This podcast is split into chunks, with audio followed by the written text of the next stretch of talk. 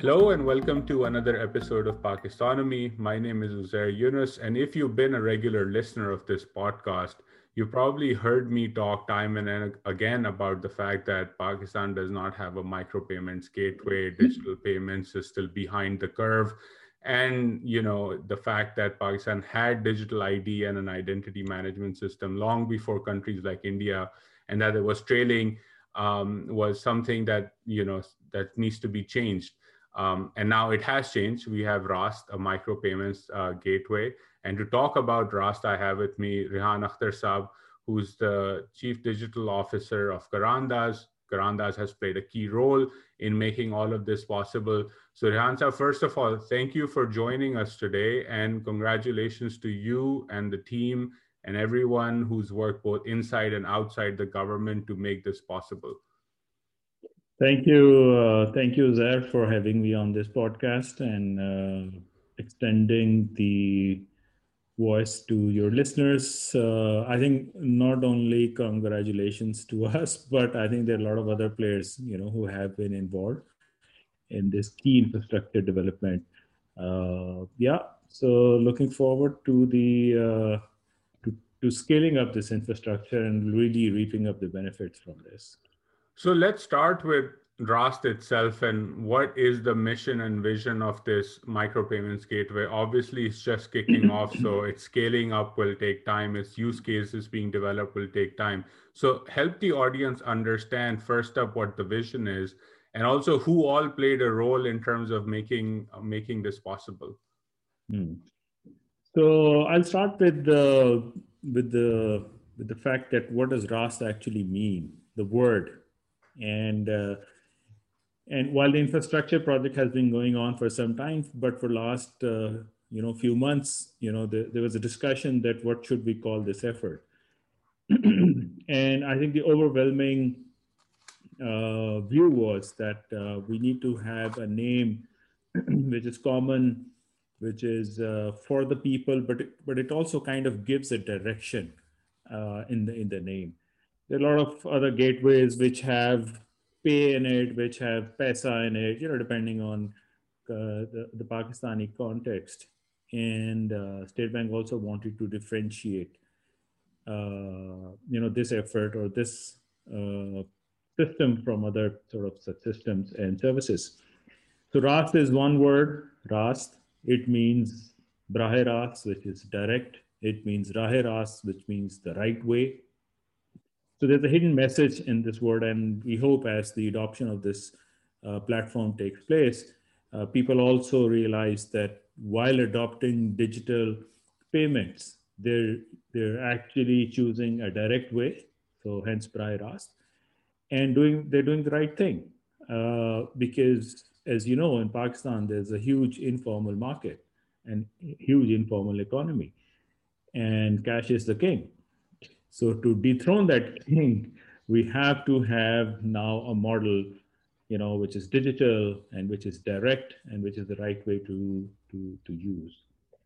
So and and we hope that वो कहते हैं ना कि बच्चे का नाम जो है सही रखें तो फिर उसका करेक्टर भी ठीक होता है. So we hope that you know this name will also be a guiding principle for the system in, in, in time and years to come. And, and I think like also the fact that you you said it's the right way. I think the users and the population of Pakistan also understands that there's a right way of doing transactions in your country as you as a citizen where you try to formalize payments and make sure you don't do transactions that evade taxes, etc.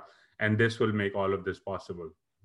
Definitely, definitely. I think that's where this system, when it was when we were nearing the stage of you know uh, launch, and there were discussions with, uh, for example, the government, uh, you know, the, the, the current government, and and they kind of picked this up that the system will not only digitize the payments and do financial inclusion, but it will be the right way, and documentation will also sort of you know be uh, be facilitated, or documented economy will also be facilitated. So technically, you see, Pakistan is a is a fragmented market. You had this key question that uh, while other countries uh, did not have the ID Pakistan had the ID, NADRA ID for a very long time. And why has it taken us so long to come where we are? So I think each market has its own dynamics and its own sort of phases of growth. And a market like financial services, this is what we have seen in other countries and other markets as well. You need to intervene. That could be a private sector intervention as well or it could be a mix, or it could be a public sector intervention, just like Raast as well. you need to intervene to unlock potential. because if you see the banks currently, you know, the model that they have, uh, they can actually exclude customers. And now I'm not being specific, but you know, being generic. So hopefully I, I'm not stepping on some specific banks who may disagree with me. But in general, banks actually make money by excluding customers. So they say no to customers and still, you know, they have uh, very, very blue bottom lines.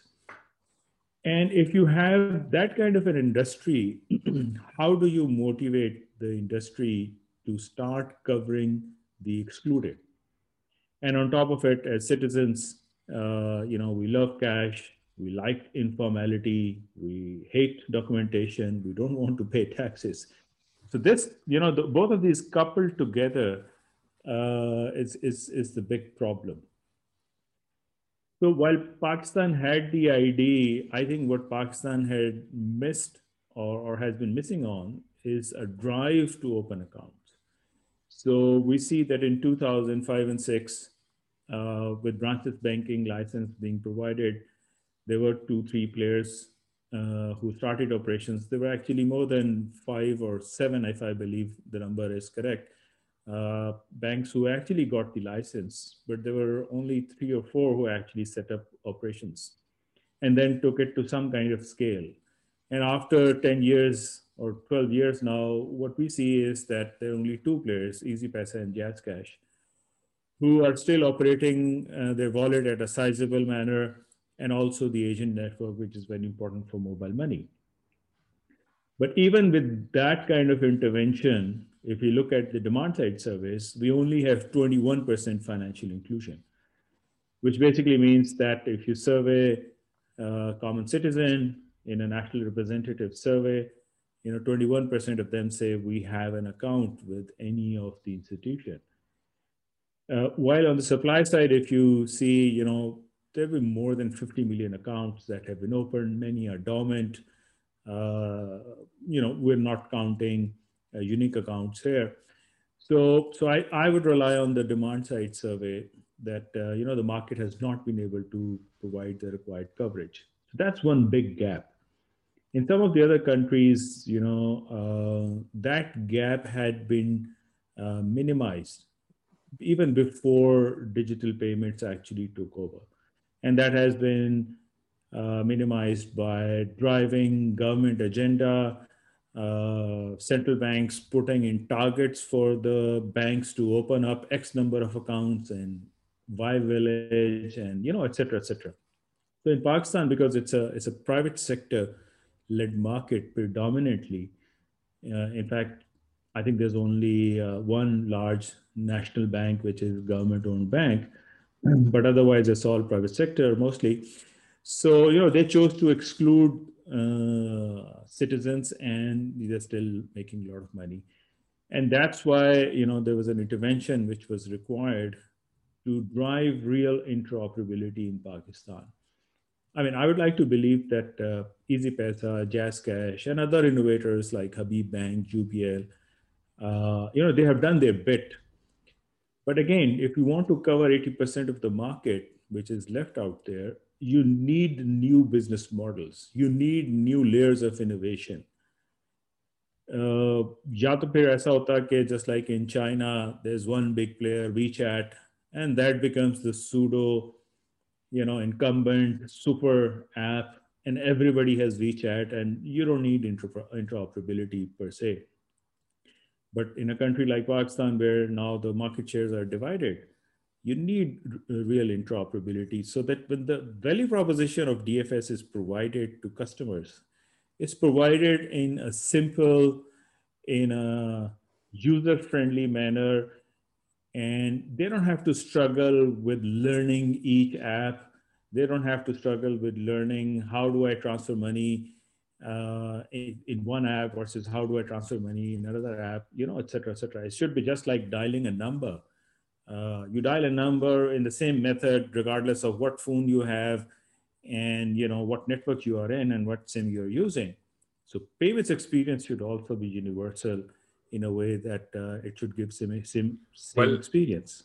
I think that that's a very important point, right? Like the the key has to be: Can your grandmother use this the same way yeah. that she goes to buy her ration or send someone to buy a ration? If she can adopt this with minimal um, training or minimal issues, then it's a hmm. successful mechanism, right? But I think a couple of things you you mentioned that I want to touch upon and dive deeper into. The first one that we hate documentation. Um, I agree. And there is this uh, idea that Pakistanis generally, I would say it's not just a Pakistani thing, it's anywhere. If you put onerous requirements on compliance, on documenting things, people will not want to do it because it takes away from their time. It's inconvenient. What is your view on why do Pakistanis in general hate documentation? Is this this what I just said that the onerous requirements of documentation are such that people shy away from this or is this something uniquely pakistani? I would i would divide this issue into three parts. One is people who don't want to get documented. And let's you know keep them out of the discussion because they have other motivation. The second one is uh, people who find it uh, you know lengthy and you know uh, difficult to to use documentation or fill in documentation. And that is the reason why they do not come into the formal fold. I think that's a that's a large population. And the example of that is that they for example you know people need credit or access to credit. It's just that the informal method you walk into somebody who gives you an informal credit. It could be your family, it could be a friend, or a loan shark, or whoever sort of you know have access to. And you go there, and I think it's a it's a three minute discussion, and you get a credit, and maybe you walk away with cash at that moment as well. and if you compare to the bank, you know you need to submit documentation, even if for a credit that does not require collateral. Um, you know, the decision-making process takes time, and it could be number of days before your credit application is actually fulfilled. And that's where I think the informal sector beats the formal sector hands-on. Um, you know, in in speed, in recognizing the customer, they're also taking uh, you know the same kind of uh, risk that the formal sector could be taking but you know the process is very very sort of uh, seamless. The third category of documentation is that while the documentation itself may not be that big but if i need to for example if i'm registered in one bank and i walk into another bank I need to start the process from scratch. So there is no interoperability of information. Actually, what should happen is, and many countries have, what they have done is that if I register one, uh, you know, uh, once, and my KYC has been done, that KYC should be shared, so that the burden, even if it was a one-time burden, you know, I, I go through it, uh, but then the next time I want to become a customer for another bank, my credentials should be transferred, and that would also ease. And I think some European countries, and I think UK has done that, and some of the other countries are also trying to follow that model.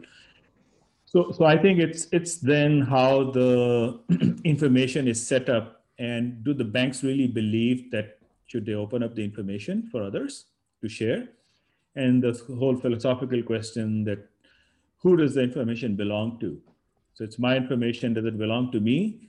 Or is it actually when I've given to the bank, now it belongs to the bank and he's the custodian uh, and, and will share whoever he, you know, I'm calling the bank he, uh, you know, the bank would sort of, you know, want to share. The same issue with telcos. Uh, once you share the data, uh, who does the data belong to? and I think in the modern sort of uh, times, uh, for the benefit of the country, for the benefit of economy, I think there has to be uh, some kind of sharing of information across, you know, uh, companies as well as uh, cross industries. Uh, that would only benefit sort of everyone. Of course, what we don't want to land up is a model like Facebook, and of course, you know, where we. Or I would brother. say in the financial system, a model like Ant Financial, right? We all know Jack Ma's run into trouble in China. Mm. One of the mm. causes driving this is the fact that his company has amassed a lot of data about Chinese citizens and their financial mm. transactions, has hmm. very deep understanding of their credit history and their risk profile, but it's not public, which gives the Ant Financial a monopolistic power in, in the financial services industry. And there are other reasons why he's run into trouble, but one of the public you know the public stance of the government is that this is too much power and we want to have a dynamic and competitive marketplace and and should put this information in a public repository so that if Uzair, who's been an Ant Financial customer, wants to go to the next big thing, um, his credit history should transfer over, and that other innovative business should have a level playing field, right? I think that's what you're getting at as well. Yeah. So I wish we, we reached that stage, yes. at least in terms of market coverage, that we have one big sort of super player who, who covers all of the market.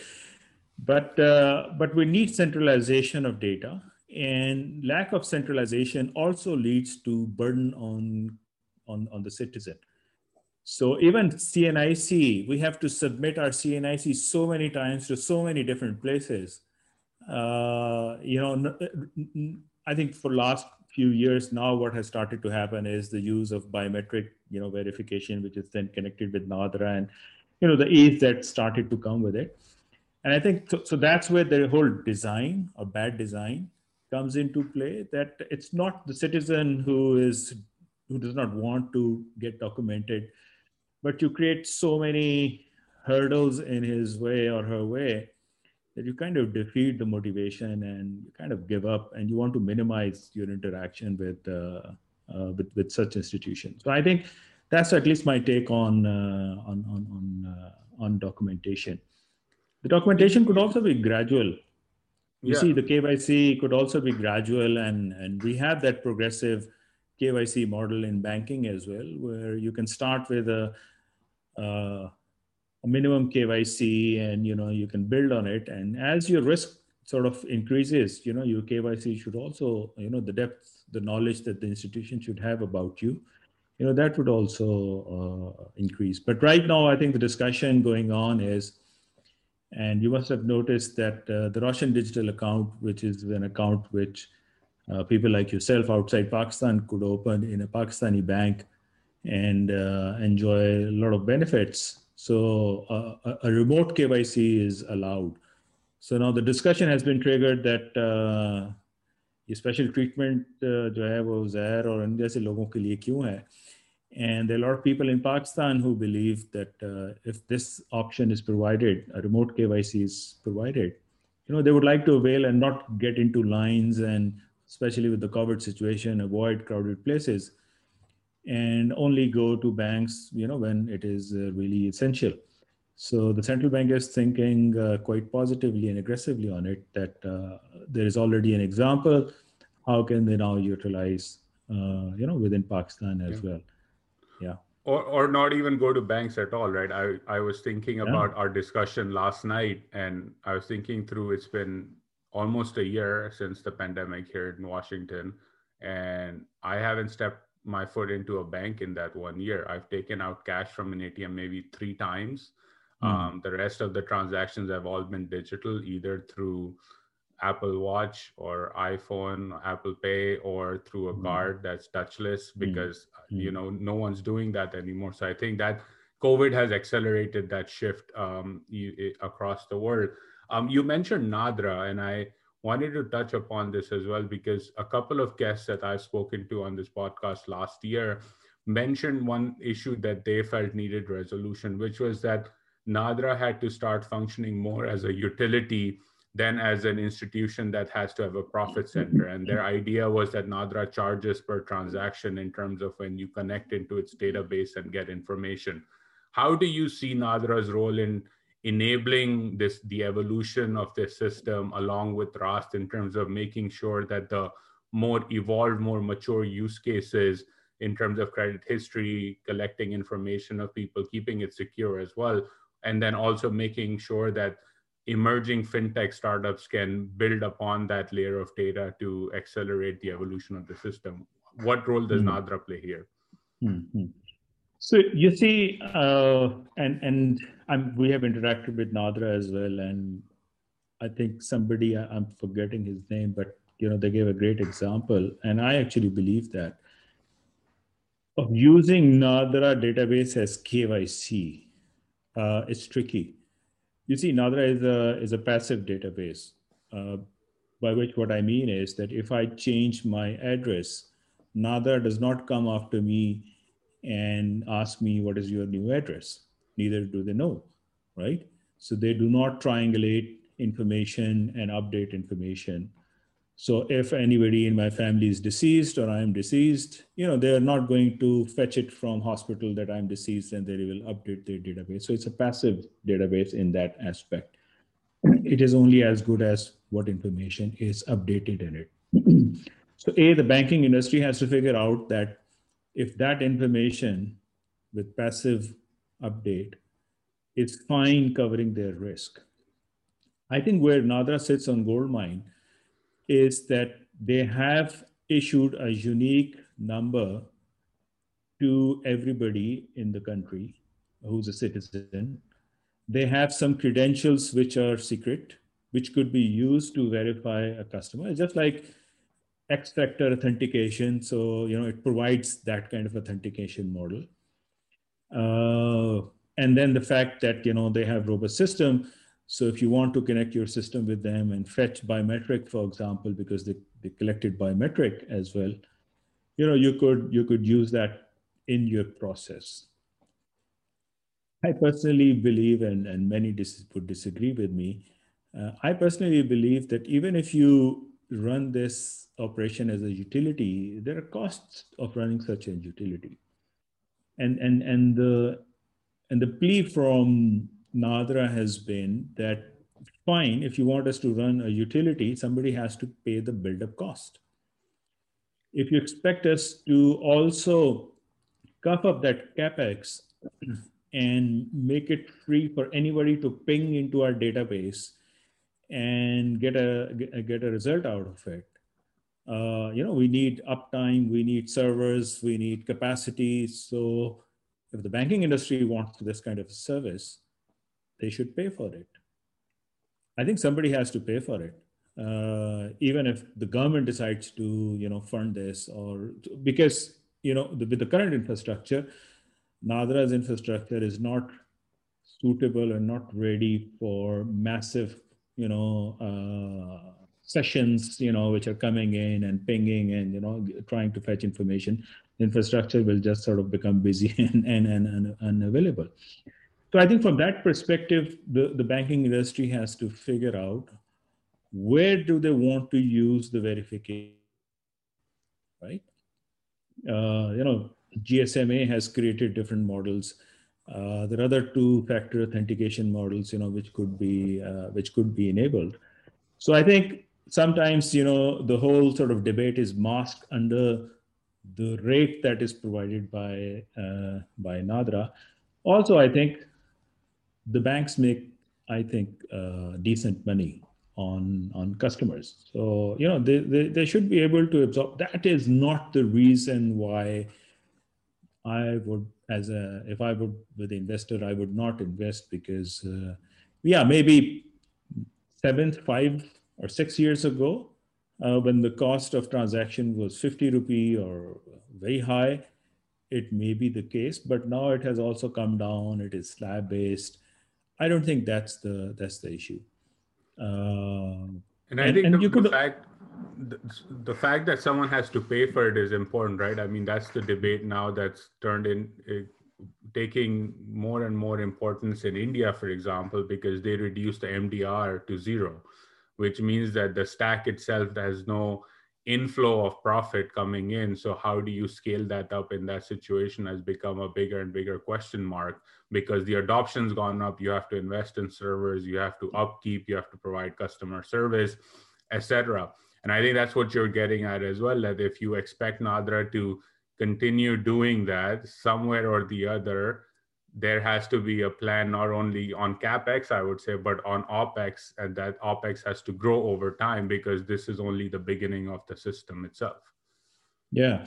And i think a great example of that is uh, how telecoms have targeted uh, areas where it does not make business sense. So th- there is an entity called usf you know it's a universal service fund. And x percent of revenue of, of telecom goes into that fund and then that fund is used to deploy infrastructure, telecom infrastructure in areas, uh, you know, where there's uh, no business sense. So, so there are methods many industries have adopted to kind of, you know, divide the load or divide the capex. Uh, there is no development fund in the financial industry in Pakistan. Uh, I think if the banks commit to that, and uh, partner with each other and x percent of their revenues go into a fund which can then be utilized with common understanding and under rules and regulations and and with common uh, objective. You know one could uh, one could distribute the burden. So i think that's where pakistani financial market until recently few years have been stuck waiting for a messiah to come and waiting for government to lead and also agreed that you know there was work to be done on the regulation side as well. I think that's also something uh, that was required. But now what we have in Pakistan is both SBP and SECP in their own domains when it comes to financial markets. You know, we start to see a change. Uh, we, we've started to see a very progressive change. So, for example, SECP has started to roll out a number of initiatives, a number of regulations, P2P uh, lending, for example, crowdfunding, for example, mm-hmm. and they've also started a sandbox. So I think this kind of initiative was also missing from the from the uh, two regulators, and we've started to see, you know, now this also coming forward. Of course, what needs to be seen is, you know, which entrepreneurs will take up the uh, license and how will what will they do with that? What kind of a company will they, will they be able to create uh, you know et cetera et cetera. Yeah uh, so so i think the ingredients are there. Uh, nadra's infrastructure is also available. Cost is always a question. Uh, but then again i don't know of any innovation globally which actually waited to happen because the cost of transaction was 4 rupees it's a negligible amount yeah. Uh, I think investors would even with a long-term view would be able to even fund that uh, in, in, acquisition. I mean, there's, there's so much acquisition cost that you know companies invest from their own side and re- recover it over the lifetime of the customer. So four rupee, you know, for a transaction, I, I don't think that's a that's a big showstopper. I want to touch on some of the use cases for Raast itself, right? Obviously, it's just getting started. I want your perspective on two, three years from now. Like, what are some use cases that you think mm-hmm. personally excite you about that? That the possibilities are there. For example, you know, like you look at, I look at sitting in the United States. I look at something like an Affirm, which three, four years ago you had to go through a credit check before you got a loan, a payments mechanism for purchasing a new Mac laptop, right? Or purchasing a new thousand, two thousand, three thousand dollar consumer product. With Affirm now, you can in real time get approved and get make payments over four, five, six months at a very good interest rate. And that is only possible because of innovation that has occurred in the back end side, right? In terms of being able to know who the consumer is, what their transaction history is, etc. So when you look at Raast and where it is today, obviously just getting started, three years from now, what type of use cases do you anticipate uh, becoming the reality in Pakistan, and how do you see that shaping or, or changing uh, Pakistan's consumer, not only consumer economy, but just commerce in general? Okay. And and to answer that question, you know, allow me to to build up. Uh, sure. With, with the with, with the point that what is RAAST? So RAAST in its core is a, a, a real-time clearing and settlement system. It's it's built on you know universally accepted principles which Gates Foundation researched uh, quite a few years ago, and they call it level one principles. So what they have done is they've studied development of uh, instant payment systems in many different countries, and they've studied what are the good practices, and they put together a kind of a you know a, a to-do list. And some of those principles actually suggest that you know any payment uh, has to mimic cash. If it does not mimic cash, uh, you build lack of trust and you build complexity. So it is an instant payment system. It's a push-based system, which basically means that when I transfer money to you, just like cash, if I hand over to you 10 bucks, you have it and I don't. The transaction is final. Uh, there's no reversal. There's no ambiguity. If you're not available, the transaction will not go through. If I don't have money, I can't, you know, send you the money etc., etc. and and I think there's a big sort of uh, there has to be big appreciation of the fact that having a payment system which does this kind of transaction uh, will lead to people's trust being improving on the system that when I transfer money, it goes. It does not sort of go into some kind of limbo or suspense. And I don't know if it is, I still have it or does not, do not have it and have I sent it or not it is a thin system, so it's it's, it's based on its core, you know, uh, an account to account transfer, and over time it will build different products and services either itself or will partner with other sort of uh, uh, services, and that's where you know the central bank uh, will figure out a model of how to include the the private sector as well. So, for example, the billers you know, the, the system does not have the ambition to aggregate the last mile, to aggregate the billers. Uh, the biller aggregation will be done by other entities, while for clearing and settlement, you know, this system will be uh, used.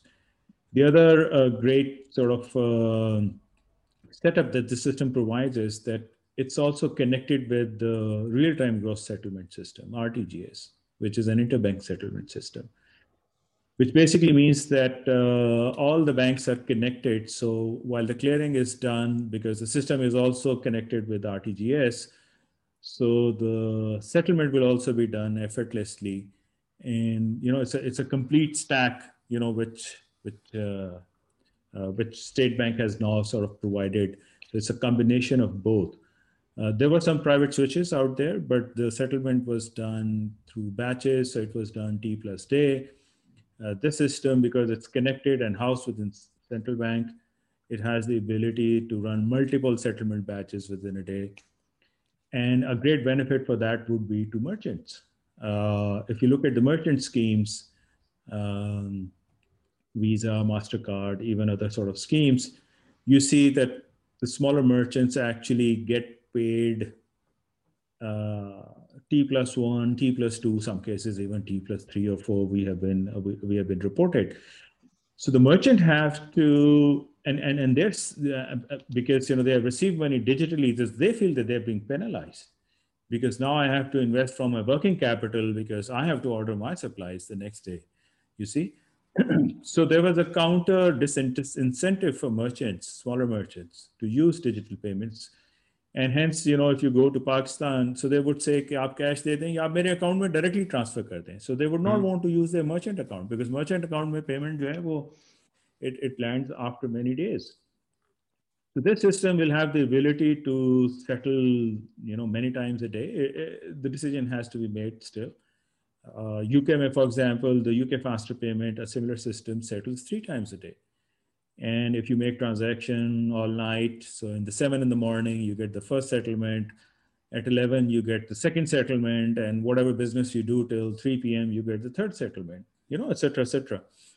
So it will move the liquidity faster. It will move the sort of money faster. And I think one of the benefits that we will get out of this is that uh, the digital liquidity will increase. So people will then not be motivated or not be incentivized to uh, cash out the digital sort of liquidity that has been created. And that's a big struggle in Pakistan because our original liquidity is cash. We need to convert that into digital. And, you know, that requires some kind of motivation, you know. I remember, you know, in your, in our previous sort of chat over email, you talked about demonetization that India has done. And yep. does it require an exogenous shock like that or not? Uh, so uh, I mean, that's a separate discussion, but you know, uh, so, so, so, that's the sort of issue uh, that the country faces, and that's the kind of uh, the business model that uh, Raast also faces. So, in terms of the use cases, uh, there are three use cases that, at the heart, this system will enable. It will enable a bulk, which basically means government paying its citizen. It could be welfare, it could be salaries or any business wanting to push salaries or vendor payments or anything, et cetera, et cetera. You know, that could be, uh, that could be done through RAAST. Then it also enables a simple account to account transfer, also known as P2P. Uh, here, of course, one of the big issue is that if I want to do an on-us transaction, for example, EasyPaisa to EasyPaisa, the experience is different. I can send money on a mobile number.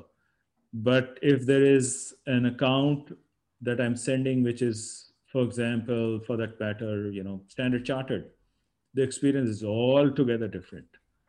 So a very dedicated customer will learn and understand.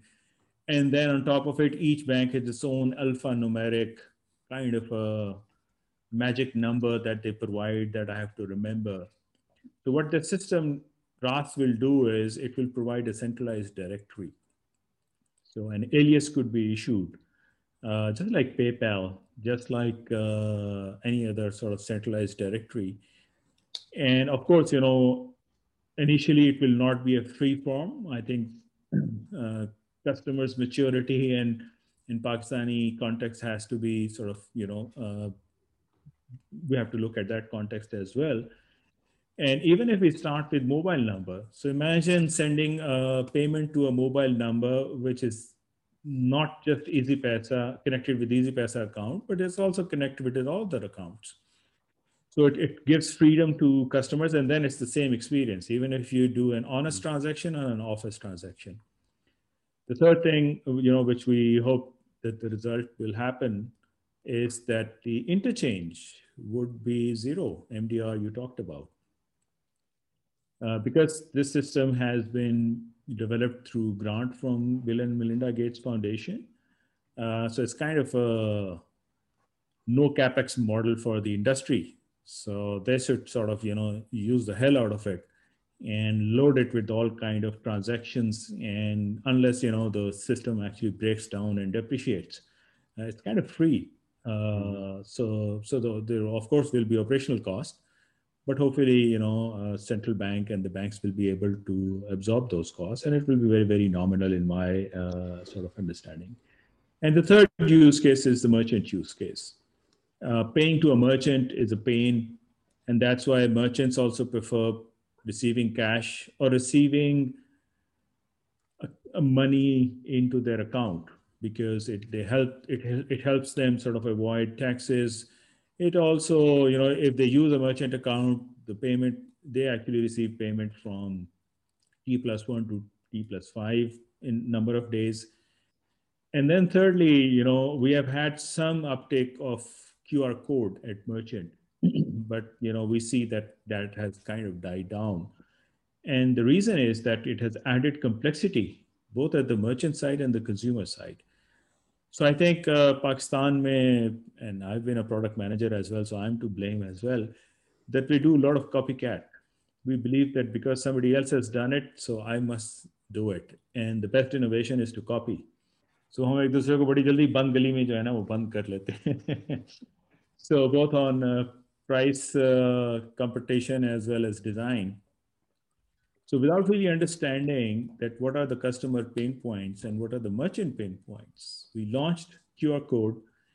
And because it's not a superior experience, this is actually an experience which is worse than you know handing out cash or uh, using a credit card. So very quickly, sort of, you know, it has, it has landed into problems. Uh, there have been discussions on interoperability of QR code, but a true interoperability still has not been achieved. Uh, the banks feel that, you know, if they acquire a merchant, it is theirs and they want to make money on a closed loop. And that's where, you know, all of these um, issues, Raast kind of busts and you know, uh, hopefully central bank will come up with a merchant scheme, which will be local, which will be universal, uh, you know, which will then promote, you know, digital payments. There's already a scheme for local uh, uh cards which have been launched called PayPak. It's launched through OneLink. I think there's a decent uptake on it. Uh, but of course, we don't have enough POS machines in Pakistan to, to swipe the card. So hence digital acceptance is very, very important. Also, Pakistan is a country where e-commerce is now started to increase. COVID has definitely pushed us into that direction.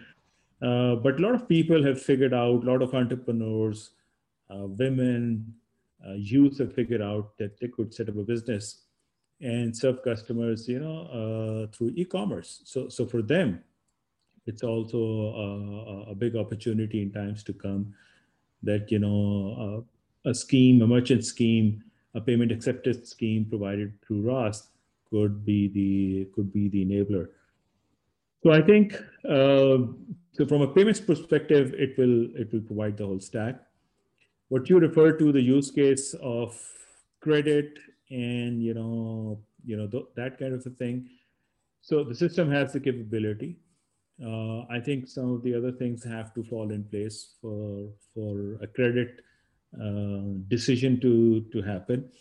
A, of course, the system should be filled with transactions. Only then the data is rich enough for credit analysis to be done. But how the system is designed, it will have the ability to connect with all in every entity. So we have credit bureaus in Pakistan, uh, three, I think, and uh, they've already shown desire to connect with such a system and uh, and I think it it will all depend on the players how they decide how to develop each of this transaction. And I think, mm, and, and, and there is a discussion, very hot discussion going on that why has State Bank done this? And it should have been done by the private sector. And I think, yeah, private sector should have done it, but then they should have done it rather than talking about it. Yeah. The same goes with the fact that when you're developing these transactions, especially which require private sector engagement, will private sector step up, lead the innovation, figure out what needs to be done, what collaboration needs to be done, and do that? Or they will keep waiting for state bank to actually slap them with, you know, a regulation or something like this that, okay, here, go ahead and do this and do that. So, for example, last year there was a ceiling which was provided on MDR because there was negative MDR cases. Uh, the market was so hung up on acquisition that uh, if you go to a merchant, he had 10 machines.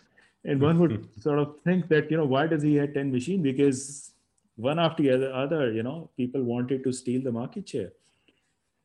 So, so I think the private sector is to take the blame and the credit both for it. You know, if they grow the market and if they don't grow the market, they have to direct their sales team, business development teams of where to focus and where not to focus. And I think if if if it is not utilized, I think the regulators now active in market development, so they will come up with uh, their own design and they will enforce it.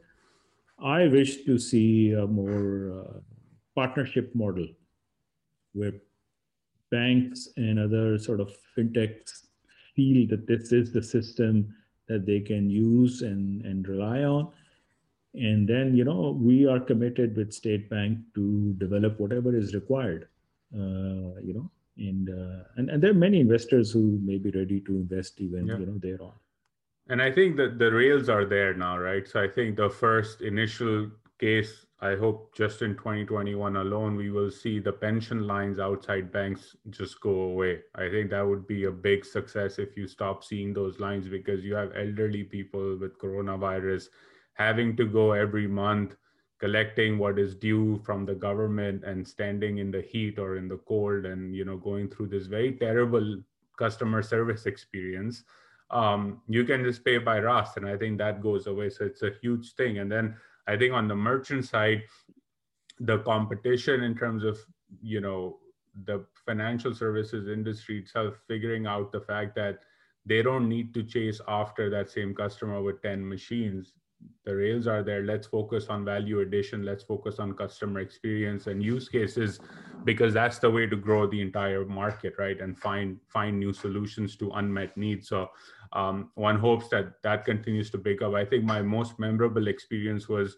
once when um, i was in india and i was out of cash and you know go to a chai wala and i'm i have had the chai already and he's like money and i'm like oh crap i forgot it in the hotel. He's like you have a phone? I'm like yeah like scan the qr code and just pay me by by whatever visa card that you have on your apple. And i was like wait you can take that? And he's like yeah here's my qr code. It's interoperable. And i was like wow that's like a huge huge thing. And i asked him like do people use it a lot? He's like all the time. Like i don't use cash anymore because my accounting is now automated because some startup sold him a service to do the accounting. My gst invoices are weekly. I know how much i need to pay through that accounting software. And all of a sudden you know he was expecting he's going to expand uh, his store primarily because he had months of transactions data now to show that he was compliant, had a good business with a good revenue, and banks wanted to lend him money to open another shop. And that is phenomenal, right? At the bottom of the pyramid, you have this chaiwala who, by adopting a QR code and months down the road, sees his business expanding because of the rails provided by the government. And I hope that Raast is able to do that as well. Inshallah, inshallah. No, totally agreed. I think it's a, it's a, great example that you've quoted, and you know that's what the banks are supposed to do. The banking industry is supposed to be the backbone of the economics, uh, and and and a, and a sort of a great sort of indicator of that is how much credit, you know, because you, you need leverage. So how much credit bank is offering consumer credit and retail credit and SME credit is negligible in Pakistan. So banks' contribution to formal economy or growing economy, no, that's very, very, very negligible. And uh, yeah, I, I think it's a it's a it's a great innovation example that you have quoted, and hopefully Raast will be able to provide uh, similar, if not uh, same.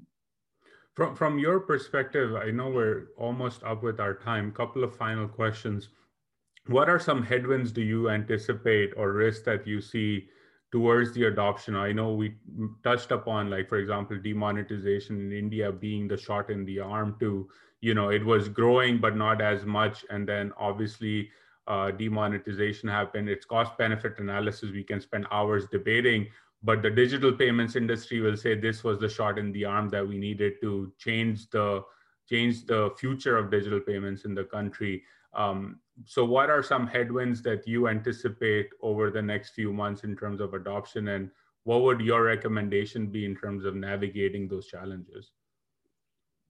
So i think one big headwind is that the that the banks and the financial institutions who are going to be the biggest beneficiary they keep on thinking that this is competition and do not and, and use this, this infrastructure selectively and, and do not use it, uh, you know, aggressively. And there are many reasons why they would sort of uh, not use it.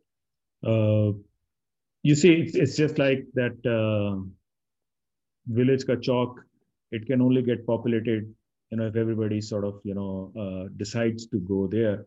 So State Bank has kind of uh, given a moral persuasion that you know eh, it is mandated for everybody to connect with the with the with, with Raast, and I think if it required, they will also uh, provide a, a mandate, uh, a circular as well that you have to connect, you know, with this system. so some of the some of the bigger institutions they might find that they are better off by uh, not opening up. Uh, that's a that's a key debate which is happening because Raast provides the true interoperability. So they might feel that I want to keep my 5 million or 10 million customers to myself and not open up and not give them the uh, opportunity. Uh, so, so, so that's one sort of you know uh, issue: lack of investment by the banks, by the financial institutions, uh, in terms of you know being their own challenger. And and there's enough evidence that you know while some of the banks may be upgrading their infrastructures and even upgrading their core banking, et cetera, et cetera. But do they really understand the meaning of digital experience? You know, and, and, and we see a lot of bad examples. Uh, great products, bad experience, bad design. You know, it leads to uh, customer dissatisfaction. And even in the market where people want to utilize the service and they're tech savvy and they have the mobile phone and they have the experience and they have everything you know they just sort of shy away because the experience is so bad. And i think, I think like with, with, with money sorry to interrupt here but that, that's a very important point like with money especially like if i buy something on amazon or Daraz or whatever and out of 10 transactions one is bad i still would go back because you know the customer service is there and there's yeah. a return process. It's inconvenient but i can still be like okay the net benefit is fine. But with money you can do a hundred great transactions. And if one transaction falls yeah. you know does not go through or screws over um, yeah. you're not going to trust that institution again for a long no. long time because it's your money. People it's a more personal thing. Yeah yeah yeah. No totally totally. I agree with that. And then you see um, with this infrastructure because it couples with other infrastructure. So so so the transaction that you were talking about that you did with the with the radiwala there you know you had the phone. The phone had to be working. It needs to have internet. So the coverage that is provided for internet via mobile phone the phone has to be affordable uh, so, so the technology infrastructure when it comes to connectivity also has to keep up. Uh, I think there was somebody who actually mentioned that if we start having uh, transactions as we wish there could be, it might not choke the payment system, but it might choke the uh, telecom network. Oh, yeah. Uh, see, so so that system, I mean, that connectivity also has to keep up telecoms themselves are struggling uh, with making a case for further investment. Uh, we see that the internet experience has been deteriorating. Uh, ironic uh, it is that the payment apps, the, the banking apps are still charged. Uh, I think the banking industry should come together and telecom industry should come together and, you know, at least make it zero rated. You know, because Pakistan has 95%, 98% prepaid market, and people keep very low balance in their account. It's a very low ARPU market. And, you know, the, the so, so from all of those sort of factors have to sort of, you know, come together as well. I think a key decision still need to be taken and we need, and time will tell. Will we have the push of financial inclusion and digital payments acceptance based on smartphone or on USSD. Uh, smartphone penetration has definitely increased, but uh, there's still a number of phones which require USSD uh, input uh, to access a mobile account because you know they're not uh, smartphones.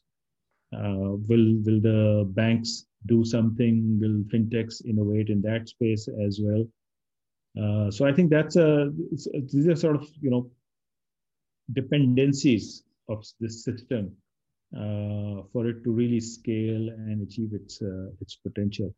But I think if you if you look at what has been happening, uh, and I think that's a great development. So central bank and SECP and even other sort of regulators uh, have started to come together. I think that's what we saw in India. Uh, that's how you create a stack. I think what they need is there was the thing in Pakistan last year. People Chalgi there will be a CIO and there will be CIO of Pakistan, just like CIO of Estonia, and who will create the vision. And you know, there's there'll be a digital Pakistan sort of vision, and what would that mean, etc., etc. We lost ground on that. Mm-hmm. I think you know the story. So, so whoever that sort of CIO of Pakistan is, I think it's a it's a it's a great way to put the country towards a vision. Uh, there has to be, of course, political sponsorship of such an agenda. You know, लेकिन वो laptop देने से नहीं आएगा mm-hmm. uh, वो नारे लगाने से भी नहीं आएगा वो गरीबों पैसे बांटने से भी नहीं आएगा वो basically you have to get together different government departments machineries ministries together you know, a great example is uh, the governor of State Bank. He leads a cross-functional uh, effort every quarter. It's a meeting which has chairman from NADRA, chairman from PTA, FBR, you name it, and they are there. But then again, you know, in a four-hour long meeting, there's so much that you can, and and the bank presidents as well and the representatives there's so much sort of you can you can do. So there has to be not a leadership meeting like this but a functional yeah. you know working groups between let's say taxation and payments and i don't know uh, uh, pta and and then you figure out that uh, you know okay so we need to attack let's say kpk and within kpk how do we then cover Peshawar yeah. and for from, from digital payments? So what can municipal government do? What can local government do? What can provincial government do? What can federal government do? And that's how you you know you divide different roles, etc., etc. So we have such examples, uh, you know, where, for example, in Punjab, PITB led this kind of a cross-department initiative in, in previous government.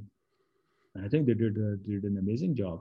So we need some of these change makers in the in the public sector as well who could lead this effort. And uh, there are examples, there are people, but I think they just need that mandate. And if we have that mandate, uh, it's a difficult thing to do, but I think that's the way to go. And I think you have to be out of the box and innovative, right? So mm. Raast was not there, but I remember last year having this conversation around coronavirus that when at that time the fear was that the virus was, you know, initial research suggested was traveling through surfaces, not through mm. people's breath. Um, mm. This was before the mask mandates. And my thinking was that, you know, one creative way that hits multiple targets in, in one policy measure was to make at least for a short amount of time, and this can still be done now that RAAST is there to increase adoption, just eliminate GST on digital transactions that go through the pipe why? Hmm. because you want again as you said you need the motivation to go from cash into the digital ecosystem. The benefits of that are huge. So convincing the fbr to say look if you're willing to eat up some revenue for the next few months to catalyze the adoption of this thing when the consumer comes in has a great experience the experience is sticky they stay there. So if you incentivize almost like acquiring a customer into the digital economy you eat up some of the cost for that and then you can you know earn a lot more in gst even with a lower rate because the formalization is bigger right? And i think those types of engagements across the board and you don't have to do it nationally as you said do it in peshawar try something else in lahore try something else in karachi then discuss the lessons learned and then move on from there. And i think in the private sector also there's a need for that. You mentioned copycats and you know the qr code but maybe someone in the telecom sector, on the financial services sector in Pakistan just needs to study Reliance Jio, and JioMart across the border and see how mm-hmm. they digitized everything, gave 4G experience, and built the entire commercial engine of the business on top of that, realizing that rather than competing in this dog eat dog world, if they go after the whole country and give them a mobile phone,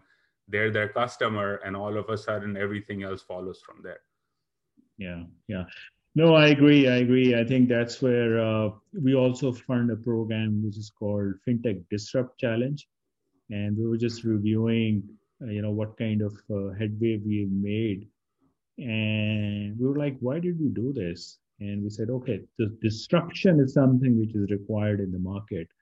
And I totally agree. I think what the country requires is not incremental thinking, not incremental revenue, not incremental model. It requires a disruptive thinking. So we're hoping that, you know, with this RAAST coming uh, and providing those sort of rails, now if anybody wants to think that, you know, about the business model, you know, it will it will provide that, uh, you know, necessary rails. And we we hope to sort of, uh, I'm wishing for a great sort of uptake uh, of this system. It will be a disaster if if, if, this, if the uptake is very very. No, slow. I think this is going to be a phenomenal success. I think there's a lot of unmet demand and need, particularly from younger people, to do mm. these transactions online and be, make it more convenient. So, wishing you all the best. This has been phenomenal in terms of the, the the work that you and the rest of the folks have already done. Before I let you go, what are two or three books that have deeply influenced you that you recommend uh, readers pick listeners pick up and read? I think there's one book that uh, I think has really shaped up my thinking in in in, last few, quite a few years, and I keep it as at my bedside as well, and I usually carry it around. That's the tipping point I think it's very important if you if you are a change maker and if uh, if you're part of any mission that requires change, it's very important to understand the dynamics of change and how change happens, and how do you bring sort of you know any mission, any movement to the stage where it reaches the tipping point uh, and and then sort of it, it, it becomes sustainable and it, it sort of you know finds its own way so for me tipping point is something uh, maybe cliche but uh, every time that i've read that book uh, I, even the chapter that i read you know it, it kind of gives me a new direction of how to analyze change how to analyze the different aspects of change and then how do you influence because the whole idea is to bring it to a tipping point, uh, and then tip it over. And that's what we're trying to do. No, that's a great book. And, and I think it, it, the points it makes are fantastic. I remember Nassim Taleb talking about the fact that to make that reach that tipping point mathematically, you need 5% conversion. You don't need the whole world to come after you. If you get 5% of people to adopt something new and unique, the rest will very quickly follow. It's just exponential from there. And if you like that book, I would recommend you check out Upstream. Um, I'll email you the link to it because that talks about how do you go from day to day crisis management in certain issues where you're trying to change things and change is not happening. How do you go upstream in the problem? and and then fundamentally change and again i think those two books link together very nicely so rehan saab yeah. thank you so much for joining us again, congratulations to you, your team, and everyone else in Pakistan who's worked on RAAST. Really exciting initiative. Wishing you all the best and have a good rest of the evening. Thank you. Thank you for having me on this podcast. Thank you. Thank you, sir.